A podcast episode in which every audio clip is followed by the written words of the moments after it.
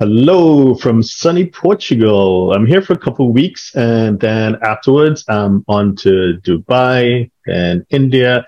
And then last but not least, back in beautiful Singapore. Yes, it may be a summer break for many of us, but we're still committed to doing those daily videos that will help everyone understand the sometimes complex world of cross-border transactions as we and our team of tax advisors seek to demystify that's sometimes confusing. Well, my name is Derren Joseph.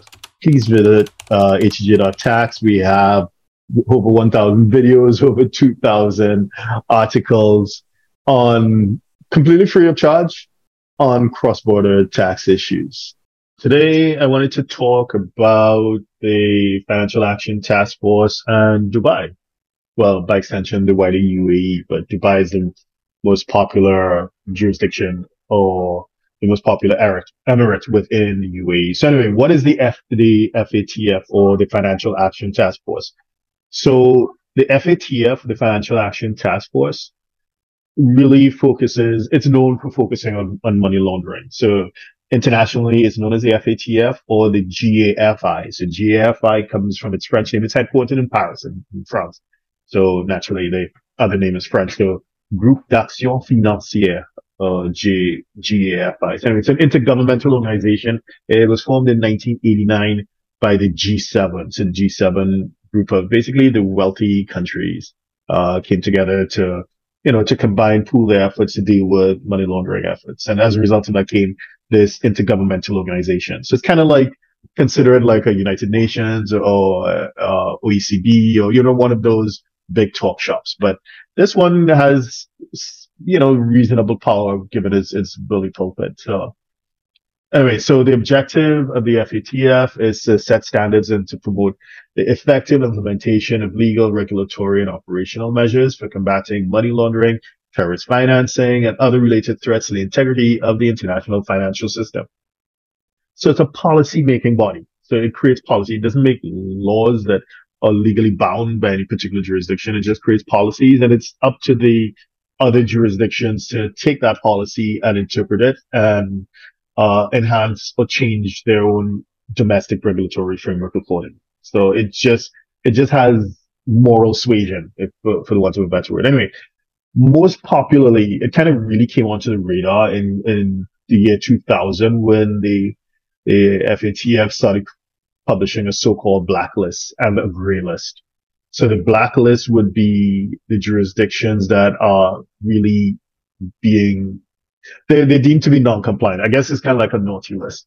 And the gray list will be, hey guys, you're in danger of becoming on the blacklist. So like transitions, like a real warning shot.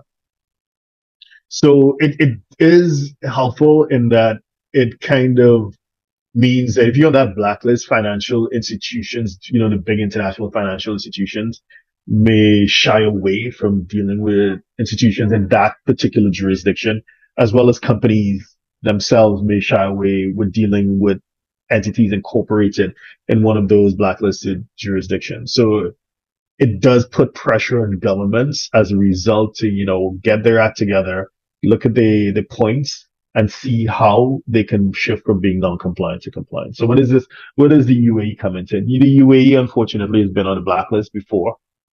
It came off the blacklist when it, you know, it, you know, it, it's, it does, to be fair, it does pay attention and it does try to address the, the issues that have been pointed out. So they did, they did come off the blacklist. Then I think in 2022, they were put back onto the gray list. Uh, so yeah, March 2022, the UAE was placed onto the gray list. Uh, so it means that, you know, it's not that it's non-compliant overall, but, you know, there's some issues to, to look at. So what they, the FATF did is they put together a list of 40 recommendations on uh, basically, again, focusing on anti-money laundering and terrorist financing. So AML and CFT, counterterrorism financing. So the, the UAE should be making concrete steps to deal with it. So on the 6th of July this year, 2023, the FATF went back into UAE, had a look, and they said, you know what, guys, you guys are doing really good. We gave you a list of 40 recommendations. You are now fully compliant on 15 of those 40, and you're largely compliant with a further 24. So you're definitely making steady steps on, on the road to compliance. So, you know, well done. Keep looking at it. I think they're going to be looking at the, the due to, you know, uh, conduct another assessment in April May next year, 2024. But what does this mean to you guys? Bear in mind that a, quite a number of uh, jurisdictions, particularly European, would be guided by this gray list.